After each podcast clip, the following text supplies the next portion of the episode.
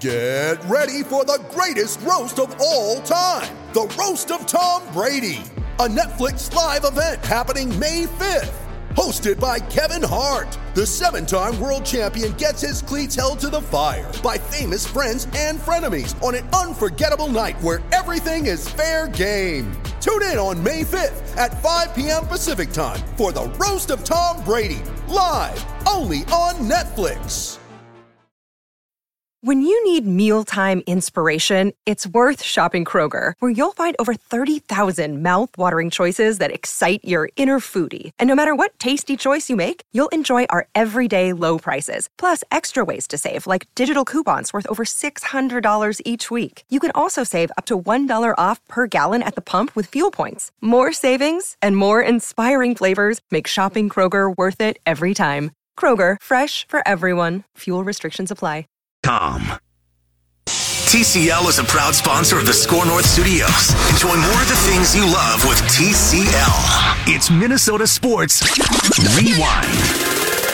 Tonight, Minnesota's fighting to keep the North Stars. And it's looking more and more like our team will become the Stars of Texas. Rob Lear joins us live from the Met Center with details. Rob? Angela, when Norm Green stepped off a plane from Dallas today, he said it for himself. It'll take nothing short of a miracle to keep his pro hockey team right here in Minnesota. The city's taken 26 years of tradition away. He comes in here and just takes up and leaves, takes the team with him. That's ridiculous. I mean, this is our this is a way of life for us. Minnesota forever. Norm, you suck. Yeah, it's part of my life. It's part of Minnesota. It's not like a something that you can just take away. It's not a regular business. I don't believe that. I hope we get the Whalers or somebody. Oh wow. Wow, nostalgia. It was true. It was true at the time. A blast of Give nostalgia. Me the Jets. This is Minnesota Sports Rewind, where we do deep dives into prominent Minnesota sports events, games, trades, moments, teams moving to Dallas on that list. I'm Phil Mackey. That's Judd Zulgad. We got Declan Goff in the house here producing, and this episode is all about the North Stars moving to Dallas in 1993 and all the different tentacles off of it.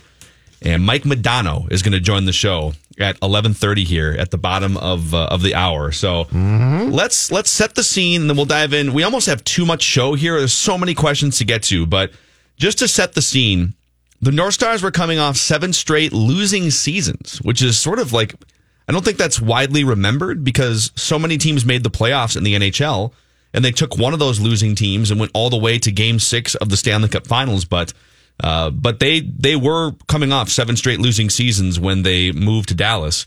Norm Green himself, the owner who moved the franchise down south, actually wrote a first-hand account about this in Dallas Magazine in 2010. Have you guys seen this? I came across it, yes. I'm just going to start reading from this Norm- to set the scene.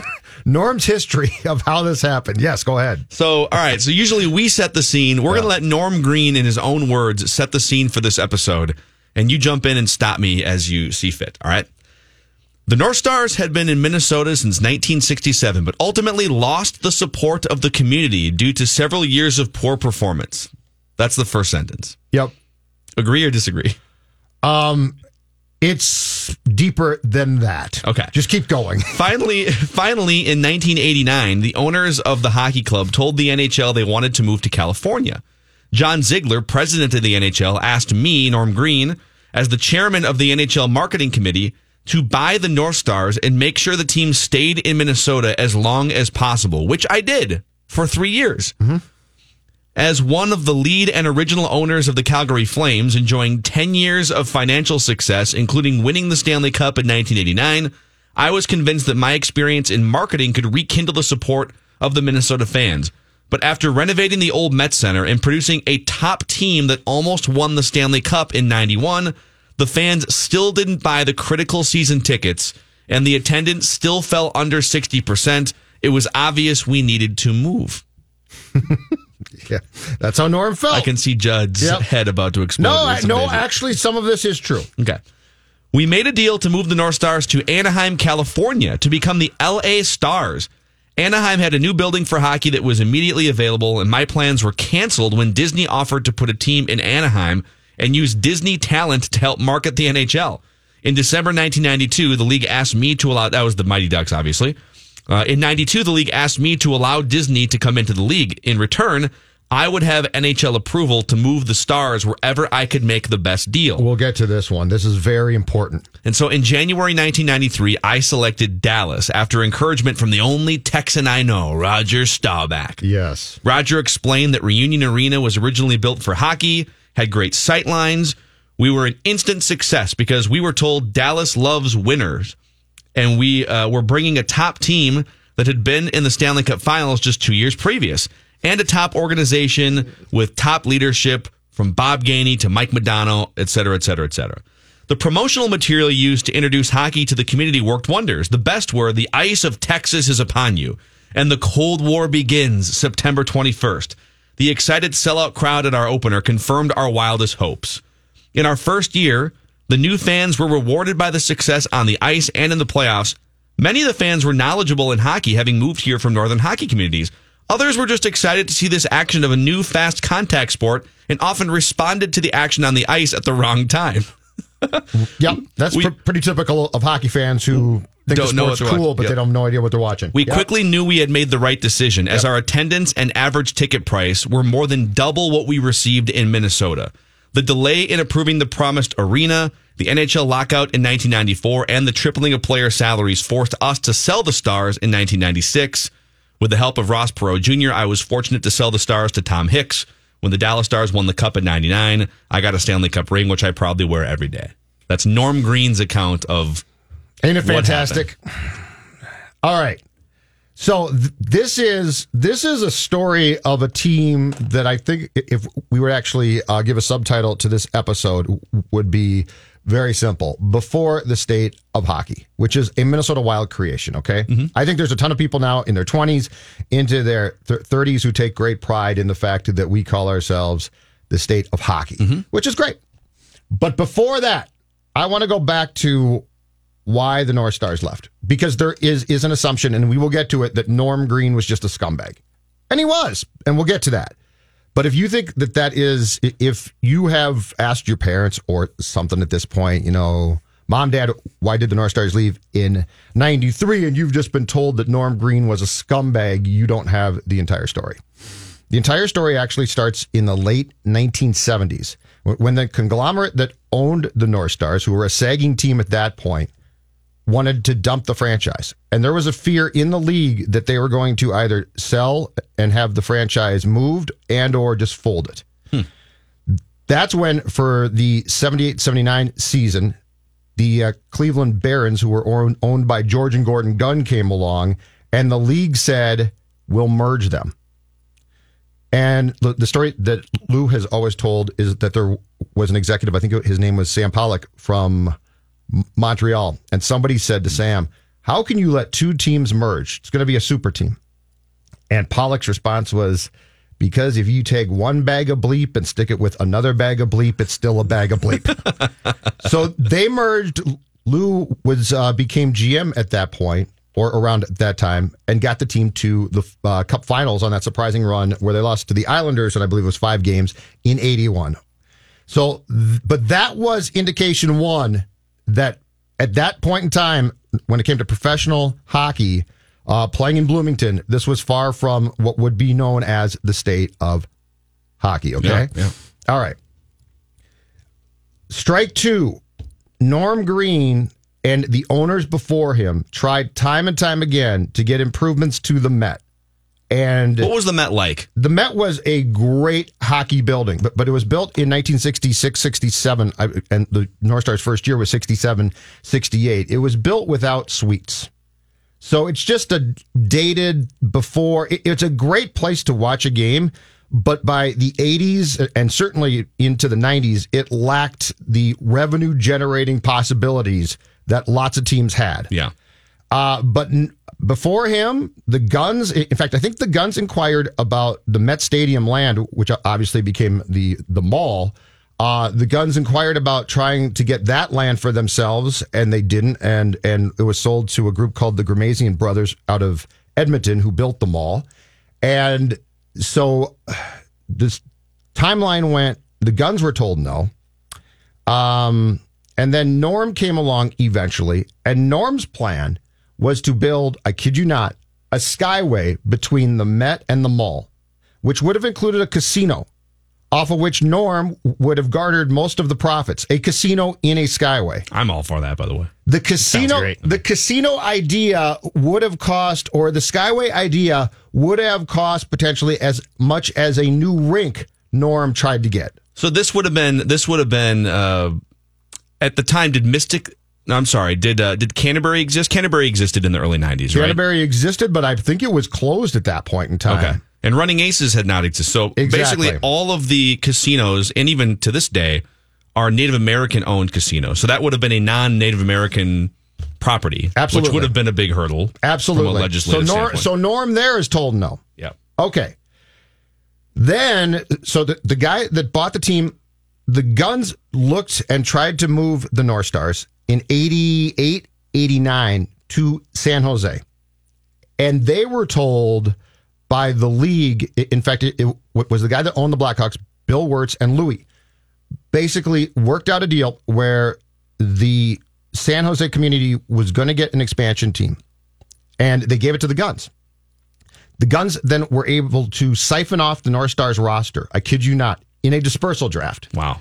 The North Stars stayed here and were sold for $32 million at that time to a guy by the name of Howard Baldwin, who had owned a couple teams before. Howard was the first one, I believe, to go and check on the availability of moving the team to Target Center. And the problem there, and this is a huge strike, and this is probably ultimately why the team left. Because I, I think if you could have uh, moved the team downtown, the league for sure okays that. Met Center is gone. Unfortunate, but the team stays. Um, the problem was this the, the Wolves had, I believe it was, their sponsors included, if I'm not mistaken, Burger King and Coca Cola. The North Stars were Pepsi and McDonald's. I'm, I kid you not. So the North Stars, so the North Stars. Well, we didn't we didn't have digital boards. You can just like flip the arena. No, they they could have. The problem was the Wolves had to sign off on competing sponsors being advertised during North Star games at Target Center, which would have competed with the Wolves sponsors. Yeah. And basically, what the Wolves people concluded was our building is exclusive to our sponsors. So you're telling. So did Glen Taylor own the Wolves at the time? No. I was gonna say. So Glen Taylor's responsible No. for this too. He's not. Harvey Harvey Ratner and Marv Wolfenson, who originally brought uh, the NBA back here, owned the team at the time, and I believe it. One of them said, "Yeah, okay," and one said, "No way." Okay. So now Target Center is out. That's the key thing. So, So they need a new arena The- yes. or some other creative. or huge improvements to theirs, and I'm talking huge improvements. And and so the Gunds are now gone. The team has almost moved circa 1978. Um, they can't move downtown because they can't basically just punt on their sponsors. Yeah. Because that's huge bucks right there. And that's where Norm comes in. In a desperate situation, what happens? You get desperate and sell to anybody. Norm Green was a shyster, but they were desperate. Point four. Yes, Norm Green was a scumbag. Um, there, there were in the early 90s. He, so he bought the team. It came in. They went to the Stanley Cup Finals in 91. Uh, and that's when the crowd was chanting, Norm, Norm, no. And don't forget, people loved him, okay? People loved him. Norm, Norm, Norm. Uh, 92 or 93. It was probably 92. Allegations of uh, sexual harassment surfaced against Norm, including a Star Tribune piece that reported Norm's wife, Kelly, had nearly left him and demanded that he move the team to avoid the embarrassment. but that's part four.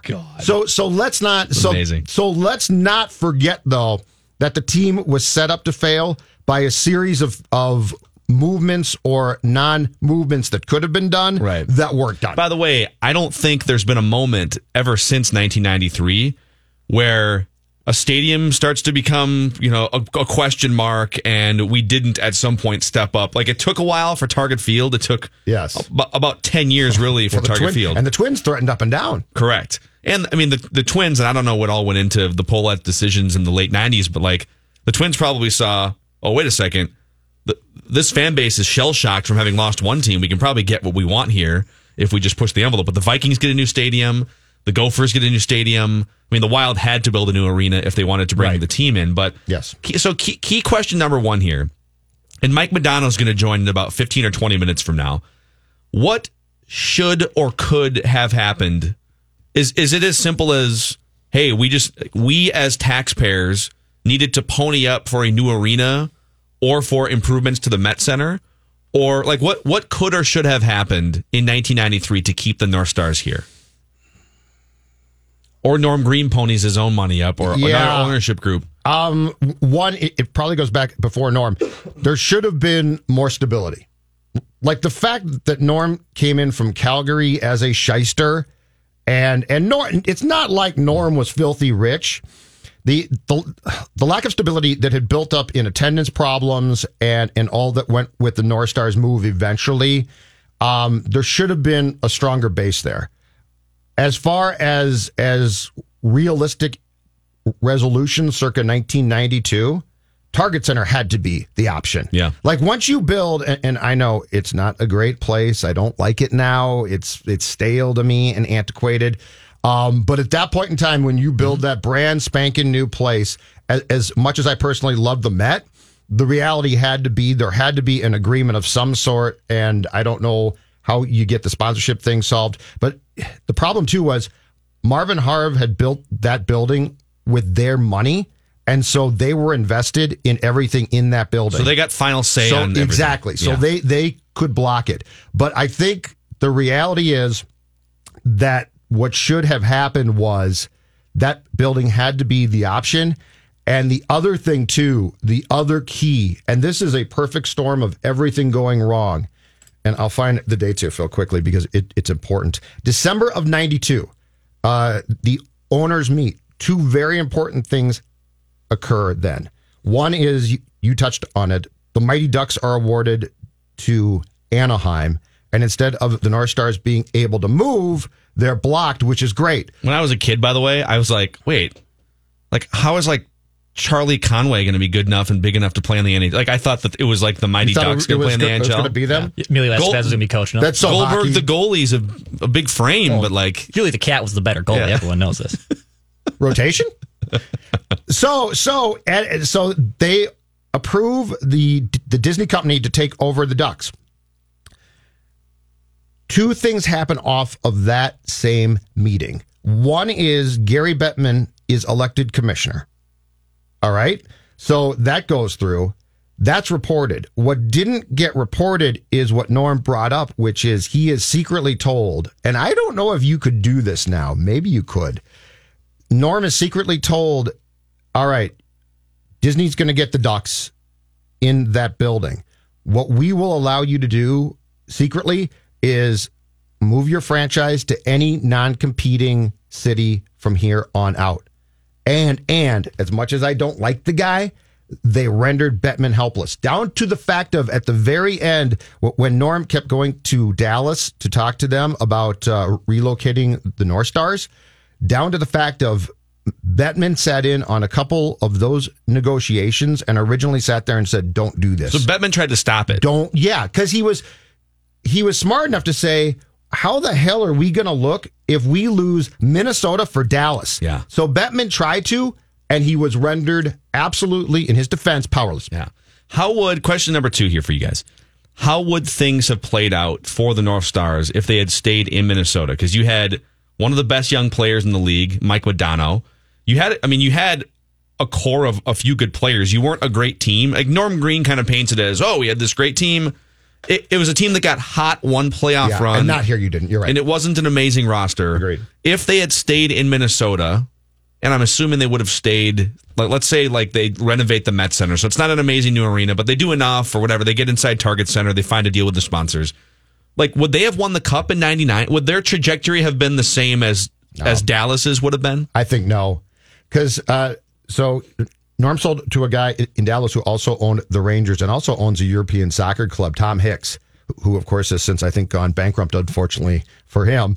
But Didn't Tom uh, Hicks own the Rangers too? At one he point? did, he did. But Tom Hicks bought the team in December of '95. Took over the team, I think, in the '96 season. Uh, that team that won the cup with Dallas in 99, in addition to Modano, had Ed Belfour in goal, Brett Hill, Brett Hull, Nieuwendyk. They had a bunch of guys who had probably pretty good paychecks. I don't know if the person that uh, bought the stars, if they had kept it here from Norm, does that same thing. My, gu- unfortunately, my guess is it's not the same trajectory, and I don't know that they would win that cup. And there were some guys who went to Dallas who I don't know would have come to Minnesota. That sound fair? Mm-hmm. I don't know that. Like free agents and stuff Yeah. that, that so, signed later on. So my so my guess my guess is is their best shot to w- win the cup would have been the fact that that team was built around Mike Modano, who was an outstanding Hall of Fame player. Uh, but to say that it would have been the exact same roster and exact same team, I think is a little bit of a reach. like the other things to consider too. I mean, uh, Hitchcock became the Hitchcock is one of the better NHL coaches in the last twenty five years. I think he might have been the coach here. so he would have come I up think here. he might have. Yes. okay, where was he? Did he coach anywhere before Dallas? Uh, in fact, I think Louis hired him to coach the the North Stars minor league team. So Okay. I think he would have come here. so you would have had a top coach. Yeah, I just don't know. I don't know had Modano. that the veteran names. Brett Hull comes here. yeah. Nieuwendyk comes here. Ed Belfour comes here. I don't know about that part of the equation. Okay, for you guys, key question number three here. How much and you and and Declan? When, when, when were you born? Early nineties. Uh, late '92, so I was about five, four months old when they Okay. left. so like you lucky. missed the entire North Stars era. I remember like the last year or two. I was born in 1985. I don't I don't really remember the cup run. I just remember like their last year basically. Yep. Um, so different answers for everyone in the room because Judd grew up on the North Stars. How much of the Wild filled the void? How much of the Wild scratched your itch? I mean, Declan probably grew up a Wild fan. Yeah, I was gonna But, say. but but Judd grew up a North Stars fan and then had resentment throughout the 90s and then the Wild came along. So how much did the Wild scratch your itch after losing hockey for like six Declan, you years? want to go? I mean, I was jacked for hockey just because my my dad was a humongous North Stars fan. Um, I was about eight years old when the Wild came here, and that was around the time that I started just getting into sports. Um, I remember just in general when I started getting into sports was around 9-11 and and the Wild were here that first season. So I was excited for for a hockey year, and I remember how hard it was to get tickets to go to a game at the X. And in fact, it was my brother playing a game of NHL 2001 to determine who gets to go to the Wild game with my dad. So that's how it worked. Um, but I, I was I was super jacked uh, for hockey to be here because I I remember just my dad being so upset that the North Stars left to the point where where the Met Center is somewhat on the basis of IKEA, where IKEA is right now in Bloomington. He would not step foot into IKEA out of spite. Yeah. So yeah, I, I, I wanted I wanted the Wild here. I'm excited that I mean, they're in fairness, it does take a lot to like you know pony up for I an got IKEA, same- two hour yeah. IKEA run, anyways. Yeah, but- yeah. I've got the same problem. Yeah. So, all right, I've I'm I've I'm a firm believer that your sports fandom roots are are grown between the ages of like seven and ten. Yeah. That and there's a lot of these fraudulent soccer fans out there. All right, like our buddy Chris Long. I know I love him, but like Chris Long is a diehard Tottenham fan. It's totally fraudulent. Okay, like you can't just pick a team when you're 20 and fall in love with them. It's not how it works. Like you can trick yourself, but as far as having those roots deep down inside you and that passion that burns for a team, I think that starts organically between the ages of like 7 and 10, 7 and 12 when you first start watching sports, right? I was 16 years old when the Wild played their first game, or 15 years old. It was kind of out of the zone, no pun intended, for me. I was like just a little, I had already become a diehard Vikings, Twins, Wolves guy, grown grown up on those three teams in the 90s. Yep. And then the Wild came along, and it was like, all right, I, I don't know, like I'm in high school now. Like I, I like the Wild. And it just You're too cool it- for the it- Wild. Just admit it. they've never been I've never had the they've never gripped me as much as the teams that I really really grew up on in this town because they for me they came along a little bit too late. And so I've always been a little bit arm's length like if they get if they get smoked in a playoff series it doesn't ruin my day or anything like I root for them and I want them to succeed but I- don't have those roots inside me like I would if it was the North Stars. That's Let's very- be honest. That's incredibly fair. Yeah. Um, how can I put this? The North Stars. Now, I, I was 23 when they left, so it didn't crush me like it would have if I was 15. Okay. Um, but I guess that's as close as I come to how Brooklyn Dodger fans felt when the Dodgers relocated to the West Coast. As far as that was my team.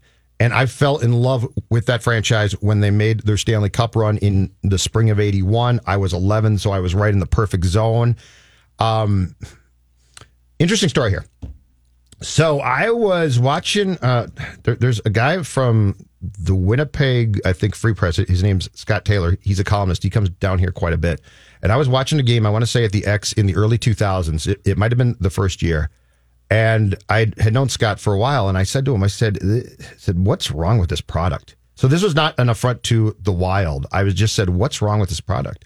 And he looked at me and goes, you were used to the 21 team National Hockey League. Now they allowed too many people in as far as playoffs went, but there were fewer teams. Yeah, it was like I think of the tw- 16 teams 16 got to 21, 21. went. That's too many. But the point is, but by the point by the time that the Wild got here and we had gone through expansion after expansion after expansion, it's not as bad now because the one good thing about the 2005 lockout was it changed rules and, and the game is more fun to watch now.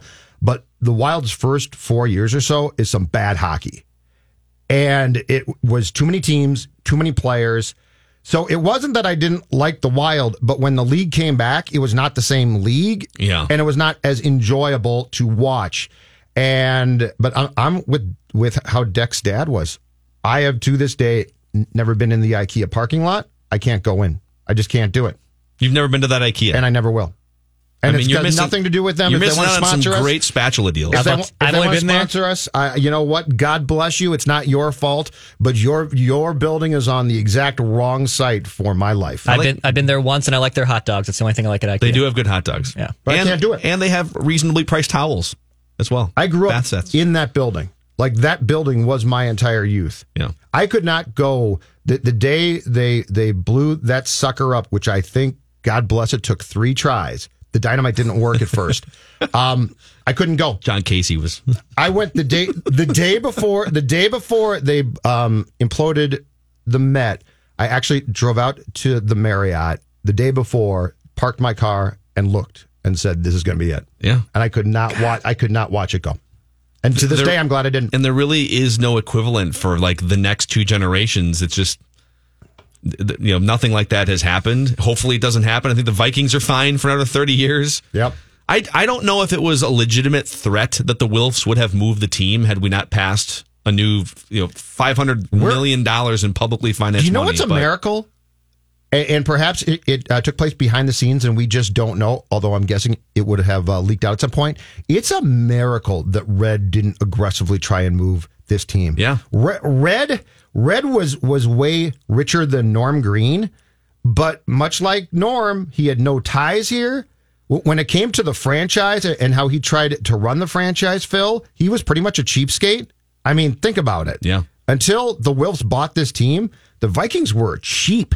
Um, I have always been amazed that when it became clear that the state was not going to build um, a stadium for Red, that he didn't work way harder to move this team to California. Yeah. The team that is, if there is a likely team to move at some point, it probably is the Timberwolves, I would think, just because Probably like is, yeah. the Twins and the Vikings have stadiums that are going to be great for But- at least 25 years. And thi- and this is the defense of Glen Taylor. The defense is say what you want about Glen, but when the NBA, the day they blocked the Wolves because they were gone and they blocked them from going to New Orleans to be sold to I think it was boxing promoter Bob Arum, mm-hmm. and then Glen Taylor approached or stepped up and bought this team for all the things that Glen has done wrong, and we can talk about how when it comes to his businesses he's successful, but sports he's not. Glen Taylor as incompetent as he can be sports wise at times, saved this team. And the one thing that you know is as long as he owns this team, they're not leaving. yeah. So For better we or can worse. complain. They're gonna Well- they're gonna be terrible and mismanaged. No, you know but- what? You know what? A team leaving in some sports ways guts you though. Yeah. It just guts you. I, I would hate. I know I'm kind of in the minority because the Timberwolves have just alienated so many people, but I would hate to see. You would crush me if the Wolves left. Well, I love the Timberwolves. And you know what I didn't I didn't th- think about until the day the North Stars were gone. When you lose a league, you lose everything that goes with that league, including its star players. Mm-hmm. There's no LeBron. There's no Gretzky. There's no trips in by those guys. Mm-hmm. Everybody's gone. So it's not just so you know. If Wolves fans say, "Well, the team stinks," who cares? Okay, but you'll never see the Lakers again. You will never see the Celtics again if you like them. You will never see. Mm-hmm. crazy. So so, and I didn't think about that until the North Stars were gone. everything that went with them Yeah, you, you- never comes back. You missed the last five years of Gretzky's career. Exactly. Like you missed you missed Mario Lemieux's comeback. Like all those things. the 90s gone. became a blur. Yeah. Like you can you can say I'm going to watch games, not the same. Yeah. So, all right, let's step away for a minute here. And then when we come back, Minnesota North Stars and Dallas Stars, but Minnesota North Stars legend and Minnesota hockey legend Mike Modano will join the show here. Minnesota Sports Rewind. You can find almost 20 episodes. I believe it's 18 episodes now. Deep dives into the 2009 Vikings, the 98 Vikings offense, uh, all kinds of different things on the Minnesota Twins, the Moneyball game in 02. Minnesota Sports Rewind, wherever you find podcasts, Apple, Spotify, or the SKOR North app. Mike Modano joined. SKOR North, download Declan Goff with Phil Mackey and Judd Zulgad on this Minnesota Sports Rewind. And we know you are spending more time at home during the coronavirus pandemic, and we're here for you at SKOR North in multiple ways. The free SKOR North app on your phone or tablet, skornorth.com, or by saying, Alexa, open SKOR North. Also at skornorth.com and the free SKOR North app. Matthew Coller broke down how each Vikings draft pick fits into the current depth chart on Minnesota. Also, some Great uh, breakdowns from the draft, the announcing of free agent signings, uh, the most intriguing draft prospects. There's plenty of Viking stuff to be uh, covered at skornorth.com and the free SKOR North app. We are breaking down why the Minnesota North Stars left town. And before we get into our interview with Mike McDonald, we'll throw it back to Phil Mackey and Judd Zulgad. Thank you, Declan. This is Minnesota Sports Rewind. You can find all previous episodes and binge them on Apple, Spotify, or the SKOR North app and skornorth.com. And we had a chance recently to catch up with Mike Modano and get his thoughts from his perspective as a top young player, how it went down from his perspective, North Stars moving to Dallas, what would have been different had they stayed, and um, whether he has any regrets, not that he had any control over it, but you know, kind of what he wishes would have happened. So this is our conversation with the legendary Mike Modano. Over 400 career goals in the NHL, over a thousand career points, Stanley Cup winner, Hockey Hall of Famer, and current executive advisor for the Minnesota Wild. Our next guest, Mike Modano. Thank you for joining the show today, Mike. I'm pleasure to be here. Thanks for having me. Yeah. So um, before we dive into things from long ago and, and, and get get into the rewind subjects, what's it like being in the front office of one of the major professional sports organizations that's sitting here in the middle of a quarantine period? Are you are you getting antsy? Um, yeah, to say the least. I think it was uh, especially the timing of it all right there at the end of the season where you're just in the, the home stretch. Every game was very meaningful and um, intense, and the guys were really into it and playing well at that time. And you know the uh, the, the schedule and the standings were getting tight, and guys were running out of games, so everything was so. Uh, every game was impactful. So I mean, it just um, it's it's a real bummer. It was a it's the best part of the time of the year to be playing and and to be sitting here kind of in uh, no man's land, not knowing what we're going to do or what the future holds. It's um, it's upsetting. Mike, what, what does your gut say too, as far as the potential? We've heard all types of scenarios, maybe going to Grand Forks, uh, but as far as uh, resuming hockey for the 2019-20 season, do you think it's realistic to go as late as July, or does there come a point in time, as a former player, you can speak to this, where the layoff has been such that it'd be very tough to come back and then almost just continue going into the 2020-21 season? Yeah, I, I, I, mean, I'm hearing rumblings. They, they, they, they, they'll play in July and August if it, if it works out. Um, I just think logistics wise, I mean, they think they might run into some snags as far as what buildings are available and, and what the dates are because everybody kind of punches in their dates at the start of the year for obviously in April and May, considering if you do make the playoffs, so those, those home dates are available and everything. So now, now knowing that you got to go into, July and August, and you're kind of uh, running into some other events and schedules uh, that were going in through the Xcel Center. It's um, it's trying to find dates. So I, I mean, I can I can see where they're going, where these neutral site uh, cities might be uh, plausible, but again, I think it's going to be done with no fans. Um, you know, it's just too early. It's too quick of a transition into a, a full blown normal life um, going into sports, which is desperately needed in the world today, in the U.S.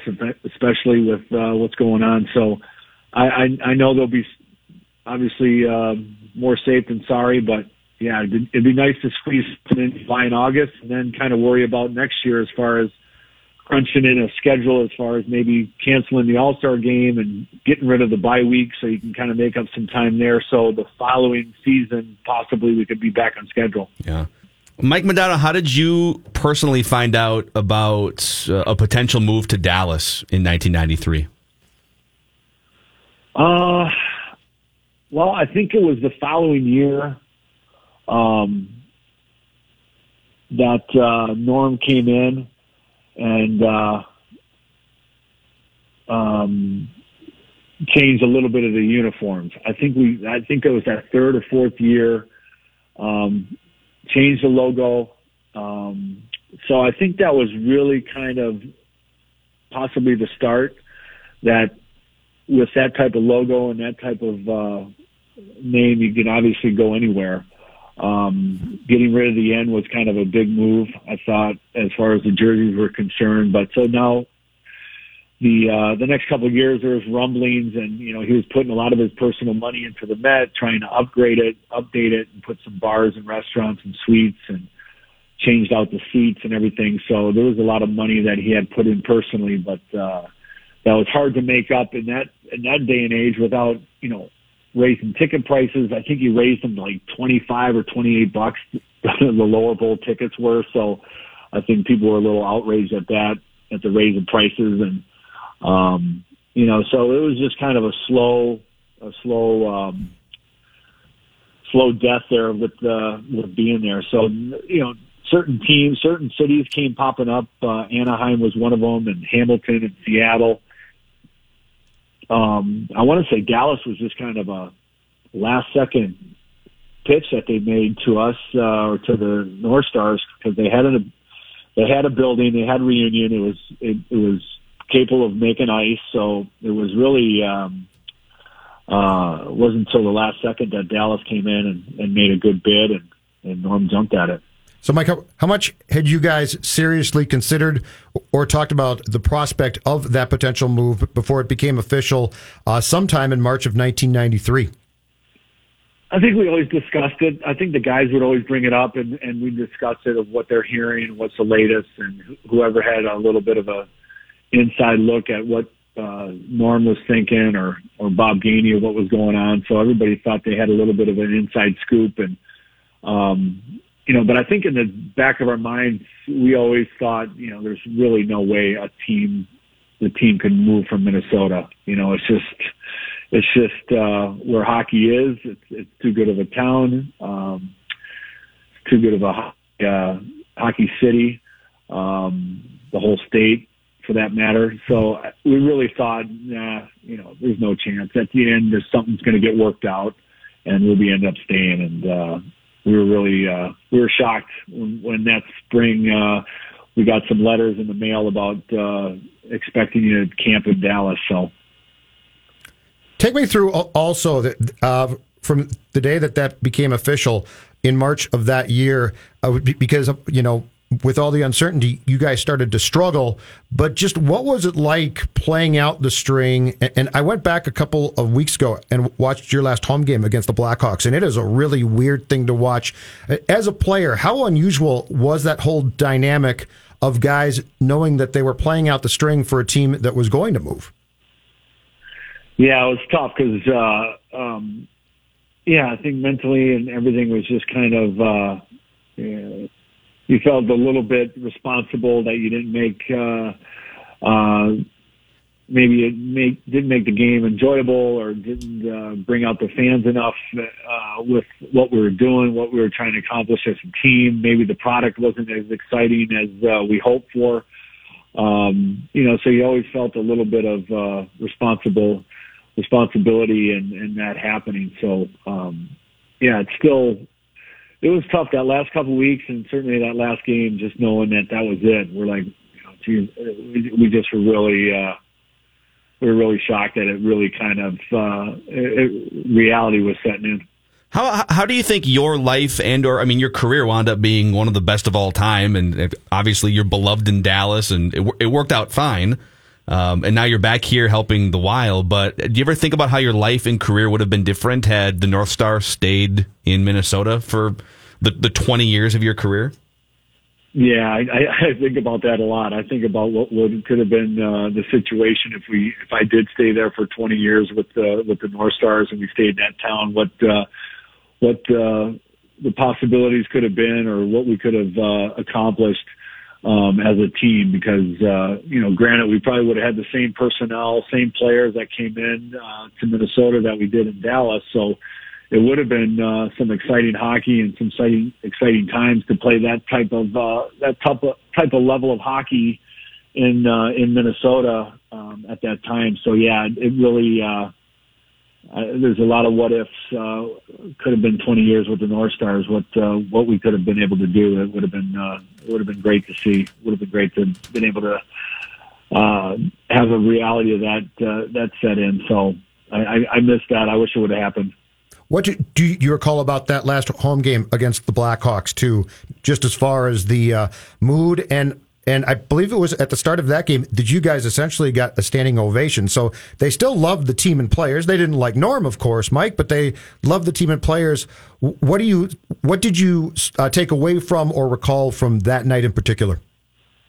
Yeah, I think the ovation was tough. Once we once we saw that, we're like, wow, this is this is really you know emotional just as much for the fans and for the city as it was for the players to kind of say goodbye and you know not knowing if it was ever going to be the last time that they'd see NHL hockey in that city or that state. So it was really kind of uh, a thought of this is this is the end of the end. So you're never going to have hockey here again um, professionally. So I, I think fans were really kind of uh, um, kind of letting their feelings and their emotions out. And the ovation was great. Just you know, it was really kind of a tough way to start that night when they did that.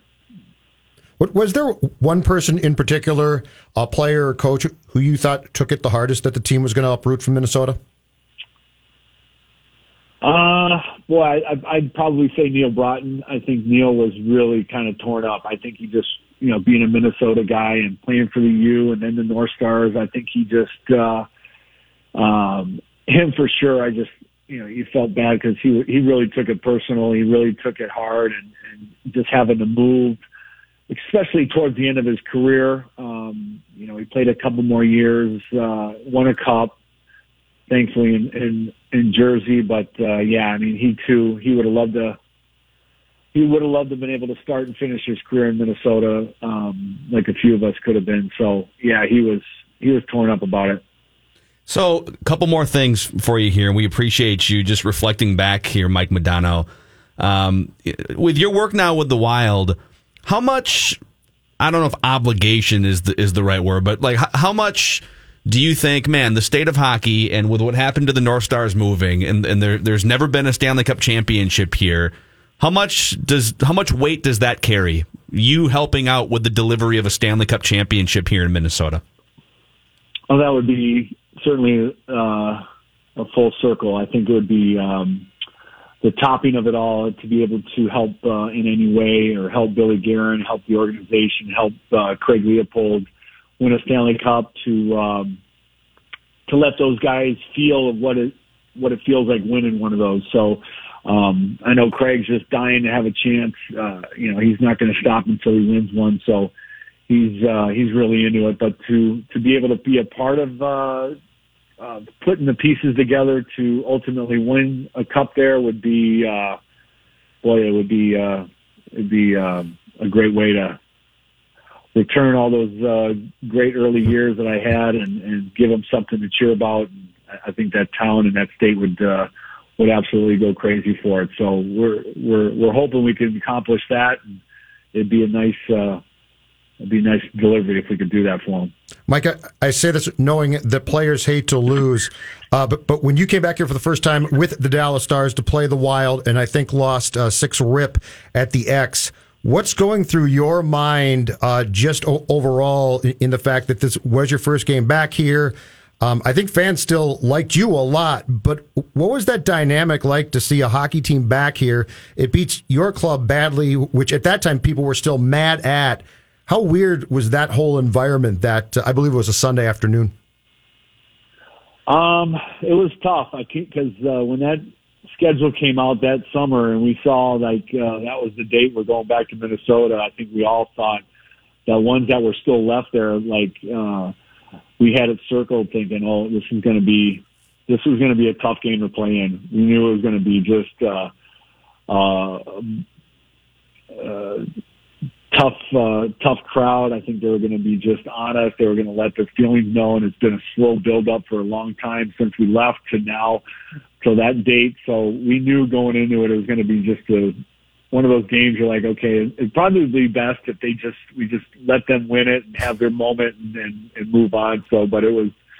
Um, I actually did watch the game the other night. They replayed it on Fox Sports North, and um, yep, you know we. uh we peppered them left and right. We had more power plays than I think we had in a long time, and uh, Manny Fernandez played great. You know, they were pretty opportunistic in their goals on Belfour, so it was just uh, it was probably fitting that that game was uh, finished the way it did for them and the fans. How emotional was it uh, for you too in the game that you played here when afterwards you went back into I think the room and came out with a North Star uh, jersey on, which I think for a lot of people in the stands was incredibly emotional because to see that jersey just for a lot of us uh, conjures up uh, great thoughts and uh, memories. What did that mean for you to be able to do that? Um, it was great. It was, you know, Billy Robertson came up with the idea and he kind of flagged me down after the game and, uh, but he brought it up before the game. He's thinking, Hey, I'm thinking this. I go, just, you know, grab me after the game. We'll, we'll, we'll do something. And, and, uh, he's like, you know, then he kind of surprised me with the jersey. He's like, Hey, you know, you want to throw a jersey on. It was my last game, obviously, uh, for, uh, with Dallas in Minnesota, the last game of the year. And, and I thought it was my last game of my career. So, um, yeah, it was it was really neat, and uh, you know, a lot of people stuck around to uh, hear who the stars of the game were, and yep. and, to, and to kind of take a take a lap with the jersey on uh, was great because there's still a lot of people there that I recognize and still remember from the Met Center days that are just big big hockey fans that were season ticket holders now for the Wild. So it, was a pretty special deal. Hey, how close did you also come after that? Instead of going uh, to play your last year in Detroit, to coming back here to play for uh, um, for the Wild for one year? It, it, was close. I mean, it it crossed my mind. I I, I really thought about it. I, I figured if I was going to do one more year, it was going to be either Minnesota or Detroit. Um, being from Detroit, and just growing up, being around the Red Wings and uh, the Ilitches and everything else, um, would have been special. But certainly would have been really uh, interesting to, to do a, a one year deal back in Minnesota. So I think back it would have been neat. I would have really loved uh, doing one more year in Minnesota. It would have been a lot of fun. Last thing, sir. When, when's the last time that you saw Norm Green? And do you ever feel you got the real good answer about why he did move? Uh, I you know, there's always speculations. I don't think there's really been one concrete answer or two to it that this was why we left. I think there's always been um, a little bit of an unanswered uh, situation that you know how could you not make uh, work out something with someone, go down to the Target Center, or just kind of make it work at the Met for a little while and so maybe you built a new arena. Um, you know, so it's been a while since I've seen Norm. It's been a long, long time. Um, you know, he was in, he's still in Dallas, so um, I haven't seen or heard from him probably since uh, my jersey retirement back in Dallas uh, uh, a couple years ago. So it's, it's been a while.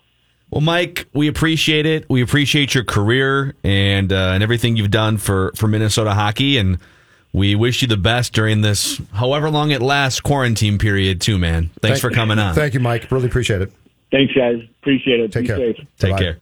All right, that was Mike Modano just reminiscing here on this episode about this episode of Minnesota Sports Rewind about the Dallas Stars uh, taking our North Stars from us in 1993. And so, a couple minutes left in the episode here, boys. A couple more key questions if we can squeeze them in. Let's start with this one. Why Dallas? Why was why? I mean, we we now know this is the state of hockey. We know all the reasons now. We went over them earlier in the episode Right. of why something had to happen, either a new arena or uh, or moving the team. But like, why why was Dallas the spot that they wound up in? It seems like at the time such an unorthodox place. Because when Norm owned the Calgary Flames, or he actually had a minority investment in Calgary, he looked for a team to buy uh, pre North Stars, and the owner of the Hartford Whalers knew Roger Staubach.